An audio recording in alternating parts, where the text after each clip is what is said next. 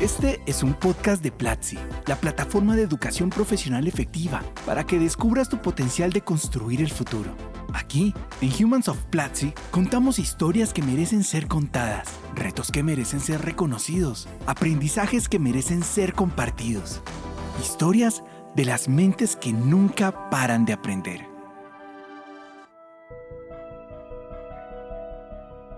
Buenos días, buenas noches, buenas tardes desde donde quiera que nos estés escuchando. Yo soy Isis García y te doy la bienvenida a Humans of Platzi, el podcast donde hablamos con profesores, miembros del Team Platzi y también por supuesto con nuestros estudiantes. Hoy estoy muy feliz porque estamos por conocer una de las historias más especiales de la comunidad Platzi, que es la de Juan Vargas. Juan, ¿cómo estás? Bienvenido a Humans of Platzi.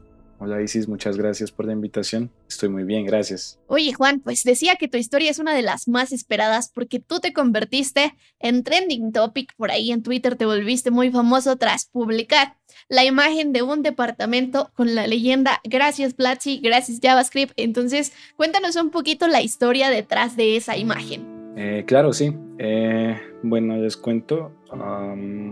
hace más o menos seis años comencé a desarrollar software antes de esto yo estudiaba ingeniería mecatrónica. Estudié de noche, trabajaba de día, eh, siempre fue un poquito complicado. Ah, los horarios eran pesados, yo tenía un empleo que era 24/7. Este, y pues era complejo porque tocaba ayudar en casa, eh, a veces no había dinero. Entonces eran temas bastante complejos. Ah, por esa época mi padre falleció, entonces me quedó a cargo el tema familiar. Yo tenía 22 años. al final no sé cómo logré graduarme, me gradué el, año pasado, pero antes de eso estaba en una empresa y ellos tenían un equipo de desarrollo y yo los veía y era como, bueno, yo también quiero una vida así, porque yo no puedo desarrollar. Hubo un tiempo en el que me interesó, me presenté a una entrevista, me fue bastante mal, incluso el entrevistador me dijo como, no, Juan, tú no tienes talento para esto, no, es, lo tuyo no es el software me deprimí y bueno, me dediqué a hacer otras cosas con lo que iba con mi carrera. Después dije, no, vamos a intentarlo otra vez y arranqué a estudiar por mi cuenta. Eh, tenía unos ahorros, tenía una motico, la vendí. Me compré un computador, eh, e instalé Android Studio y me puse a hacer mi primera aplicación móvil. Ah, con esto, alrededor de 3, 4 meses fue que conseguí mi primer empleo y resulta que en esta empresa el dueño es fan de Platzi y me prestó su cuenta para comenzar a desarrollar. eh, yo en ese momento no tenía, pues realmente no tenía para pagar mi, mi, propia suscripción, pues los gastos del hogar, gastos propios, ese tipo de cosas. Así que, bueno, y el salario era un salario de, un salario bastante bajito, pero pues yo estaba contento porque ya estaba desarrollando. Entonces, nada, arranqué con los cursos de, de comencé con Android, full juicioso. Recuerdo que me tomó más o menos año y medio cambiar de empleo, pero cuando lo logré no fue a cualquier empleo, salté a desarrollar la aplicación para el Super Bowl de la NFL. Entonces fue un salto bastante grande, quedé muy contento. Uh, yo he tenido cursos formales de inglés. Uh, curiosamente como desarrollador, cuando estás desarrollando, aprendes, a, aprendes inglés. Entonces en mi entrevista con el equipo de la NFL básicamente fue súper extraño porque yo podía hablar con ellos, nunca había tenido entrevista en inglés y me fue bastante bien. Eh, bueno, pasaron muchos años, entré en muchas empresas, fueron seis años ahorrando y por fin pude pagar el, el departamento.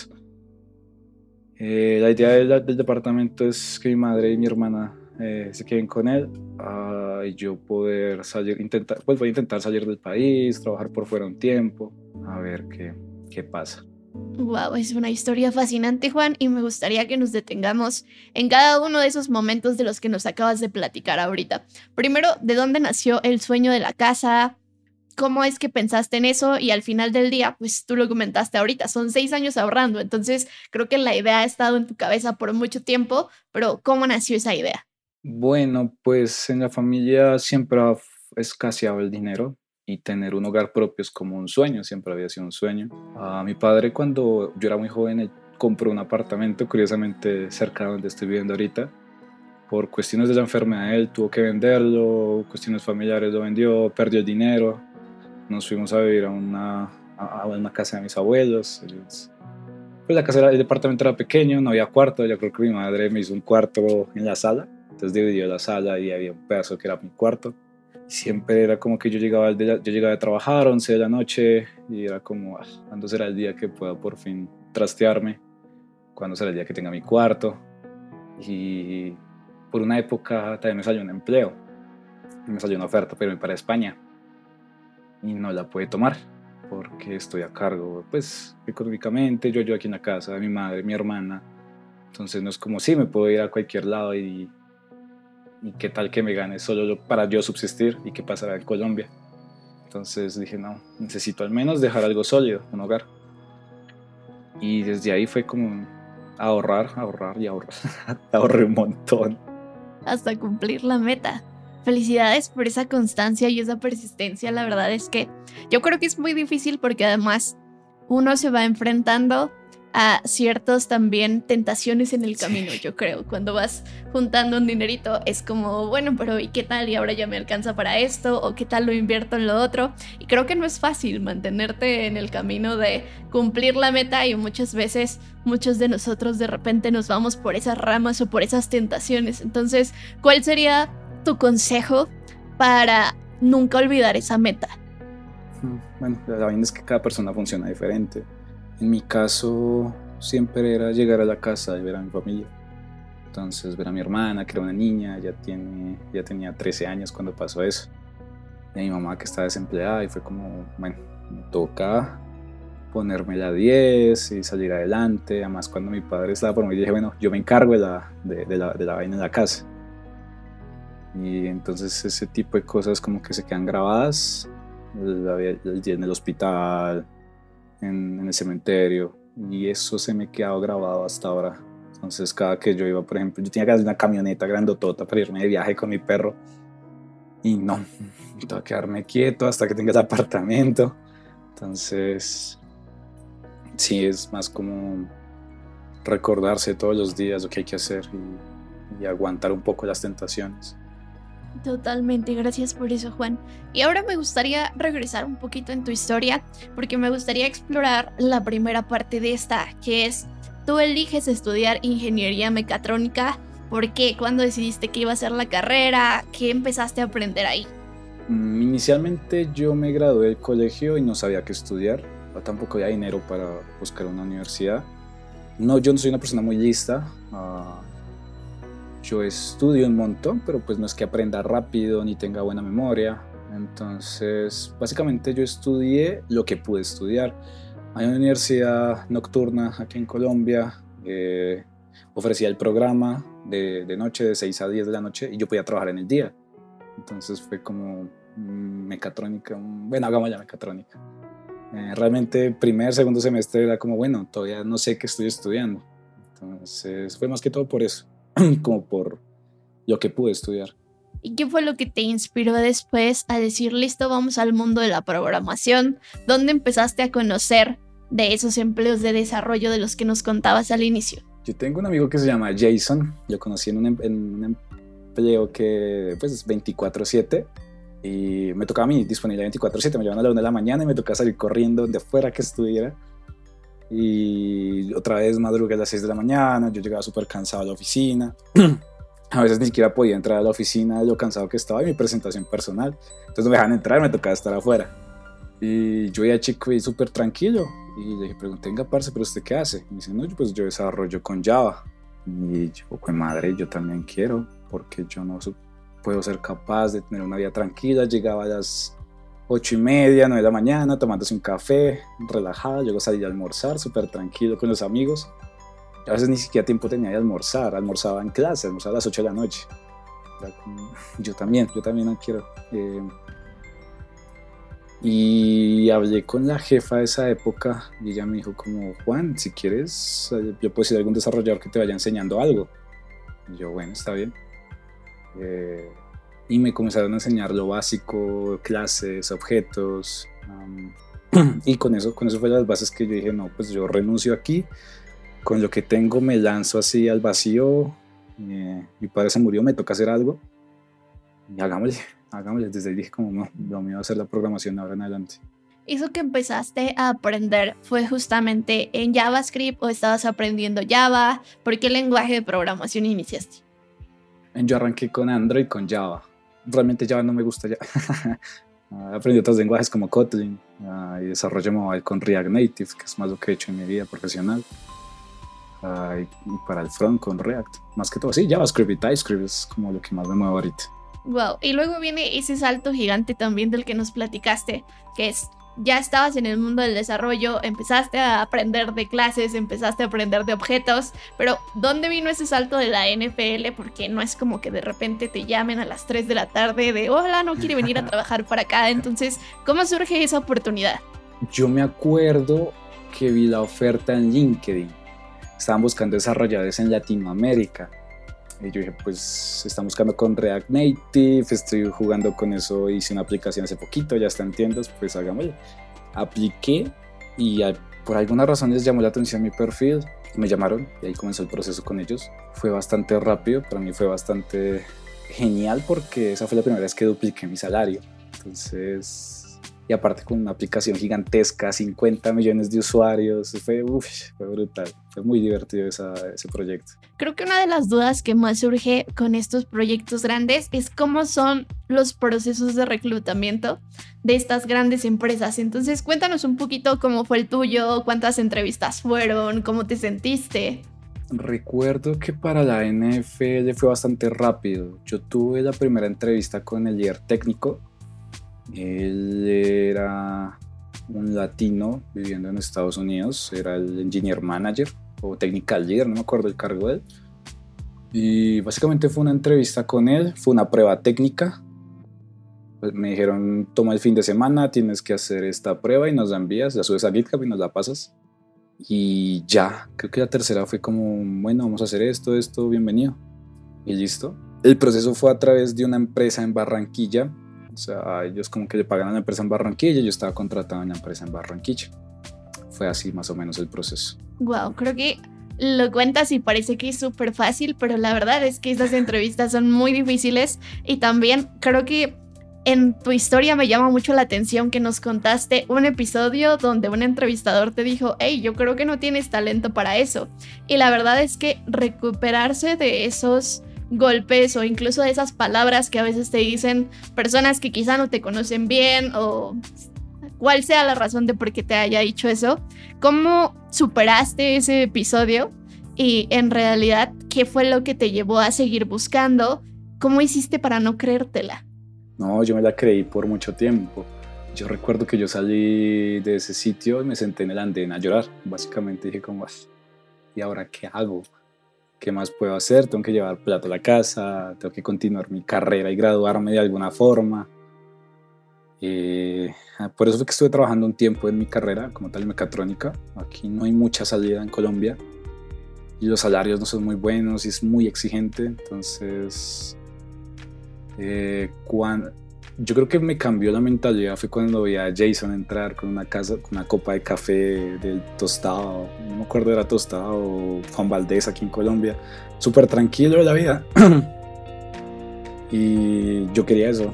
Dije, no sé, tengo que inventarme cualquier vaina, no soy más inteligente, pero algo me invento para aprender eso. Y ahí fue. Sí, creo que más que todo el pivote en mi vida fue a verlo a él, con el, entrar con el café súper tranquilo. Estás escuchando este anuncio porque parece un buen momento para contarte algo muy cool. Esta semana se lanza el audiocurso para ser periodista digital con Javier Matuk. Probablemente te has preguntado si es posible vivir de hacer lo que te apasiona. En este curso, Matuk, periodista tecnológico y gran storyteller, te cuenta cómo lo logró. Te habla de las áreas poco exploradas de esta industria y te entrega tips para que tú labres tu propio camino en el medio. Detrás de la información del mundo tecnológico que recibes, hay personas investigando y diseñando las mejores formas de contártela. Si tú también quieres ser protagonista en esta historia, entra al curso en platzi.com slash human77. Ahora, sigamos con el episodio. Wow, uno nunca se pone a pensar cómo esos pequeños momentos que quizá para otras personas pasan desapercibidos, Sí, exacto. Para uno son ese momento clave, como ese segundo que te cambia la vida de repente. Otro de los momentos que mencionaste ahorita y que yo creo que tampoco es tan fácil de conseguir, es que tu jefe te compartió la cuenta de Platzi, o sea, vio las ganas que tenías de aprender y dijo, bueno, hágale, aquí le damos todos los materiales y recursos que necesita, pero en realidad, ¿cómo fue que la conseguiste? ¿Por qué tu jefe dijo, bueno, ahí te va la cuenta? Resulta que cuando yo entré todavía era muy junior, eran muchas cosas que yo no sabía. Eh, mi jefe es un teso, con él tengo, pues montamos un negocio últimamente eh, y también he hecho varios trabajos para una empresa que tiene la parte. Y él siempre ha sido como de, venga Juan, estudiamos esto, me pasa plataformas, me pasa cuentas, me pasa videos. Y siempre es como, venga, aprendamos esto, aprendamos aquello. En ese momento él me dijo como, bueno Juan, necesita mejorar. Y yo sí, y yo estaba pegado a YouTube, yo no conocía Platzi me pasó la cuenta, me dijo, vea, entre aquí, se ve los cursos de Anne y hágale. Y en ese momento, yo recuerdo que yo usé la cuenta de como un mes larguito y yo quedé encantado. Yo dije, pues yo voy a comprarme mi propia cuenta y quiero ver los diplomas que salgan con mi nombre, quiero que me lleguen stickers a mí para pegarlos en el computador, que era de la goma como en ese momento. Y yo no me acuerdo qué vendí en esa época. Creo que tenía una moto muy pequeña y la vendí, compré la cuenta de Platzi y me compré una MacBook 2015 de segunda. Y con eso fue que arranqué, ya con eso fue el desarrollo mobile, se volvió como la base de mi vida en ese momento. Eh, pegado a los cursos de Anco, me acuerdo que estaba haciendo los de iOS, eh, no, recuerdo bien, pero también estaba haciendo los cursos, bueno, sí, yo hice los cursos de JavaScript en Platzi, fue bastante, bastante chévere cuando ya tuve mi, cuenta propia y me llegaron mis cositas, mis stickers, mis diplomas con mi nombre, fue wash. Juan, pero vendiste tu moto. Es que todas las cosas que hiciste de repente llaman mucho la atención porque creo que son decisiones que al final del día son inversiones que hiciste en ti y apostar porque ibas a lograrlo, ibas a aprenderlo. Entonces, cuéntanos un poquito más de cómo tomas esa decisión porque yo creo que esta es otra de las cosas que a lo mejor en tu historia parecen fáciles, pero la verdad es que no cualquier persona apuesta por sí mismo y como tú vende a lo mejor una moto o lo que sea que tenga disponible para tener acceso a más educación. Es muy difícil, la inversión en educación es algo que no es tan común. Entonces, ¿cómo decides vender la moto y decir, listo, voy de lleno con esto y confío totalmente en que va a ser exponencial la inversión para mí?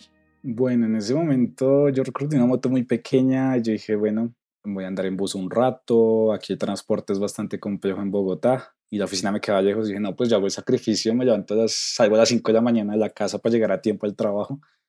Y llego aquí y sigo estudiando. Yo hasta las 10 de la noche, 11 de la noche y vuelvo y repito. Y me voy a estudiar y hasta que llegue aquí, 2, 3 de la mañana estudiando y otra vez arranco para el, para el trabajo y yo dije en ese momento como invertir en educación, invertir en mí no es un gasto, es lo mejor que puedo hacer porque en cualquier momento me puede salir un trabajo muchísimo mejor. Y resulta que así fue. Primer empleo, pronto me duplicaron el sueldo. Entonces, sí valió la pena el esfuerzo, sí valió la pena tomar el riesgo. Eh, creo que arriesgarse, pues para mí en ese momento fue una muy buena decisión. No estoy diciendo que para todos funciona. En ese momento yo también tuve algo de suerte eh, y me esforcé bastante. Entonces, toca pensarlo bien antes de, de, tomar una decisión así. Creo que a lo largo de tu historia se ha repetido muchísimas veces el concepto de disciplina. Y creo que tú te has esforzado un montón por estudiar en la noche, pero trabajar en el día, hacer esfuerzos, gastos, pues prácticamente que tu historia tiene todo. O sea, has luchado por todas partes para encontrarlo. Y esa disciplina yo creo que, pues seguramente que es una de las características que más te define. Pero ¿cómo hacemos las personas que quizá no nos consideramos tan disciplinadas como para poder llegar allá. ¿Cuáles tú dirías que son esas claves para ser una persona disciplinada? Yo soy una persona muy floja, o sea, yo digo que de verdad yo soy muy flojo y no soy muy inteligente. Yo he a gente muy, muy, muy inteligente, aprende las cosas voladísimo, tienen una lógica mental brutal y, y yo digo, bueno, me encuentro trabajando con ellos, con esa gente que para mí es fantástica, que tiene, es muy demasiado rápida para pensar, es muy buena programando, muy buena haciendo cosas, incluso muy buena relacionándose con otras personas. Y digo, valió la pena haberme pasado todas esas noches trasnochando, haber, haberme pasado esas noches eh, evitando dormir. Yo recuerdo que yo llegaba a la casa y me acostaba Y, y miraba el futuro y decía como, Juan, ¿en serio quieres que se te pase tu vida durmiendo, acostado en la cama?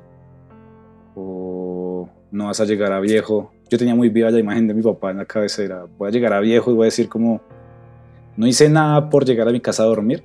Y esa mentalidad la tuve por muchos años.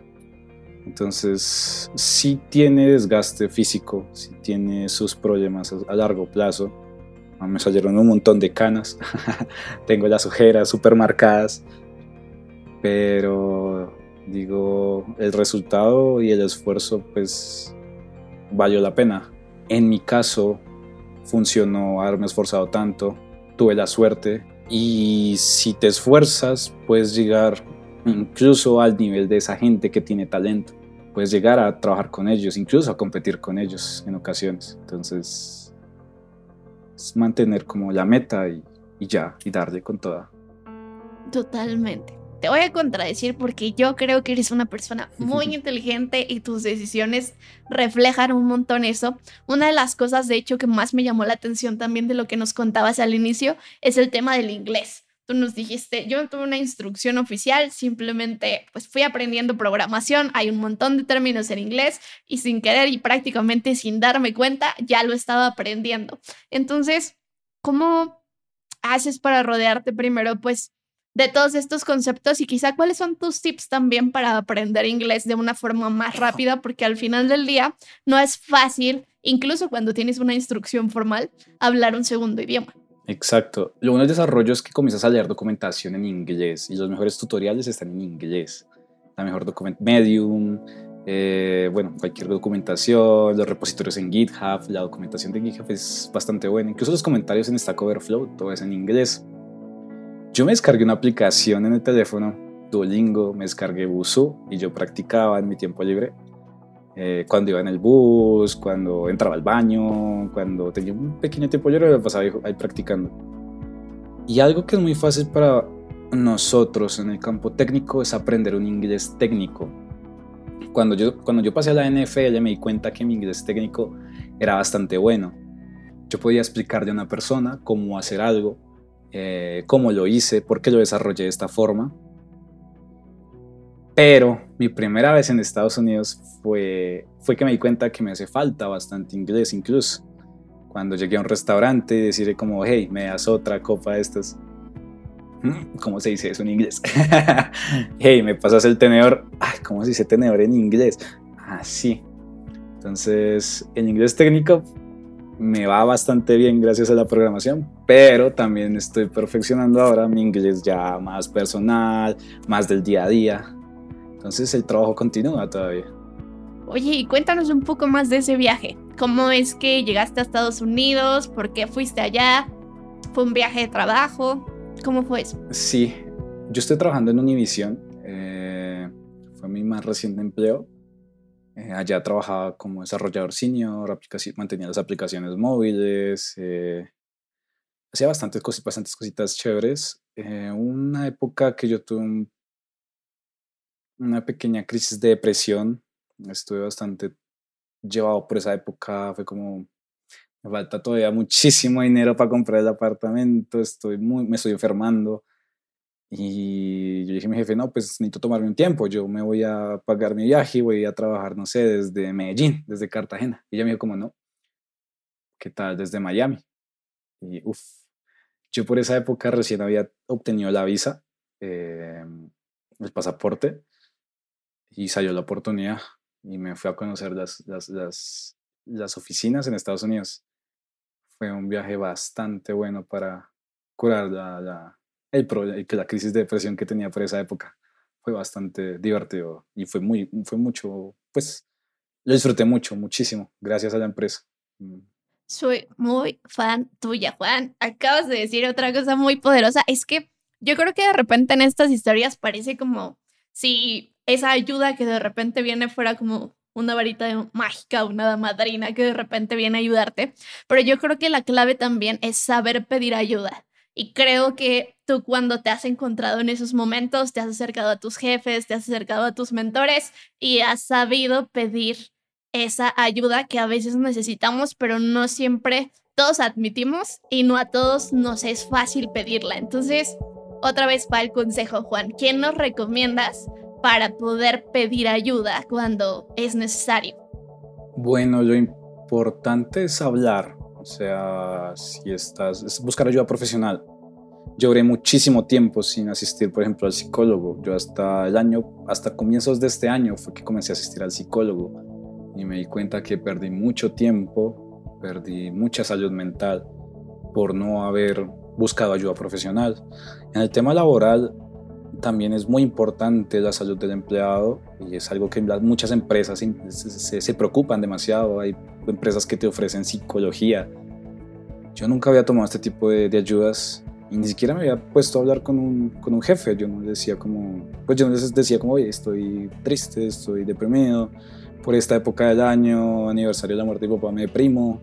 Y lo importante que es comenzar, dar el paso, dar el salto, eh, hey, me siento un poco mal, eh, dame un tiempo, ah, o puedo ir al médico, el médico te va a recetar, te da unos días libres. Es quitarse el miedo, dar un poquito, dar, dar el paso creo que es, es lanzarse al vacío y, bueno, y estar consciente que si eres un desarrollador, bueno, como desarrollador es importante en la empresa, no te van a decir nada, antes te van a ayudar. La idea es que mantengas, este es lo mejor, lo más óptimo para poder rendir en el empleo. Totalmente. Oye Juan, pues tu historia me parece increíble y me gustaría que platicamos aquí por horas, pero ha llegado el momento de ir a la parte final de este podcast, que son unas preguntas que siempre repetimos en Humans of Platzi. La primera de ellas es, de todos los cursos que has tomado, ¿cuál es el que más te ha ayudado? Si pudieras recomendar solo uno o si todo en Platzi se quemara y solo va a sobrevivir un curso, ¿cuál salvarías y por qué? Yo salvaría el de programación básica de Freddy, el primero, y que incluso es gratis. Eh, gracias a este curso también tengo compañeros que han, estudiaron conmigo y ya arrancaron ya en desarrollo de software, ya le está yendo bastante bien y todo gracias a ese curso. Mi hermana también ya sabe desarrollar gracias a ese curso. Y siempre que alguien me pregunta, venga Juan, ¿cómo arranco? Arranqué con este curso, cuando yo termine me avisa y le paso el pad de carrera. Totalmente. Bueno, y esa, esa fue la trampa, Juan, pero de los no gratuitos, ¿cuáles recomiendas? Eh, últimamente me estoy haciendo la, la escuela de Platzi de inglés. Ah, estoy bastante contento con, con ella. Eh, es curioso porque yo la pongo en otra pantalla, estoy trabajando y puedo ir aprendiendo al mismo tiempo me, está gustando bastante, entonces la recomiendo mucho a la escuela de inglés de Platzi. Buenísima y tienes mucha razón también con que eso te abre la puerta a oportunidades nuevas e increíbles como la que tú tuviste y nos platicaste y bueno, ya hasta, hasta vacaciones en Miami y todo. Oye, Juan, y la siguiente pregunta, que honestamente es mi favorita de este podcast, ¿cuáles son las tres lecciones que te hubiera gustado aprender antes? Si te hubieras sentado con el Juan de 16 años, ¿cuáles son esas cosas que le hubieras compartido y que te hubiera gustado que él supiera para poder avanzar más rápido? Bueno, lo primero es que sin importar dónde estudies, eh, para mí la educación formal es bastante importante la academia es bastante importante. Aprender a investigar, el método científico, todo ese tipo de cosas te enseñan una estructura. Entonces, yo le diría a mi Juan de 16, parce, termine su carrera juicioso. La hubiera podido terminar antes, por temas de depresión, como que no la termine. Lo segundo es ser autodidacta. A mí me costó bastante llegar a ser autodidacta. Y es difícil pero con esfuerzo y mucha práctica logras entender cómo tu mente aprende y comienzas a aprender cosas nuevas a... Pues comienzas a aprender. Aprendes, como, eh, ¿cómo era la frase? Eh, aprendes cómo aprender, que era así. Y, y lo último que le hubiera dicho a mi Juan de 16 es, no se desanime, sin importar qué tan duro te pegue el mundo, porque siempre lo va a hacer es ella es volverse a parar y seguir intentando. Y ya, yo creo que esas tres cositas debería haber dicho mi Juan de 16. Buenísimos consejos. Juan, ¿dónde te podemos encontrar para seguir conversando contigo? ¿Cuáles son tus redes sociales? ¿Dónde te podemos seguir? Bueno, yo no soy muy, muy, muy usuario en mis redes sociales. de pronto mi GitHub, JP-Vargas, a veces subo proyectos chéveres. De ahorita estoy subiendo en algoritmos. y en mi Instagram, jp-vargas también, aunque es privado, pero bueno, me envían las solicitudes, yo los acepto. Genial, pues ahí está JP-Vargas en GitHub si quieren ver los proyectos y también en Instagram. Además, Juan ya nos dijo que nos va a aceptar a todos en esa plataforma. Si me quieren buscar a mí, yo estoy en arroba Isis con Velo en cualquier red social. Será un placer saber qué les pareció este podcast y cuáles son las ideas inspiradoras que sacan de todo lo increíble que nos compartió Juan el día de hoy. Muchísimas gracias otra vez por acompañarnos y nos vemos en un siguiente episodio de Humans of Platzi. Este es un podcast de Platzi, la plataforma de educación profesional efectiva para que descubras tu potencial de construir el futuro. Aquí, en Humans of Platzi, contamos historias que merecen ser contadas, retos que merecen ser reconocidos, aprendizajes que merecen ser compartidos. Historias de las mentes que nunca paran de aprender.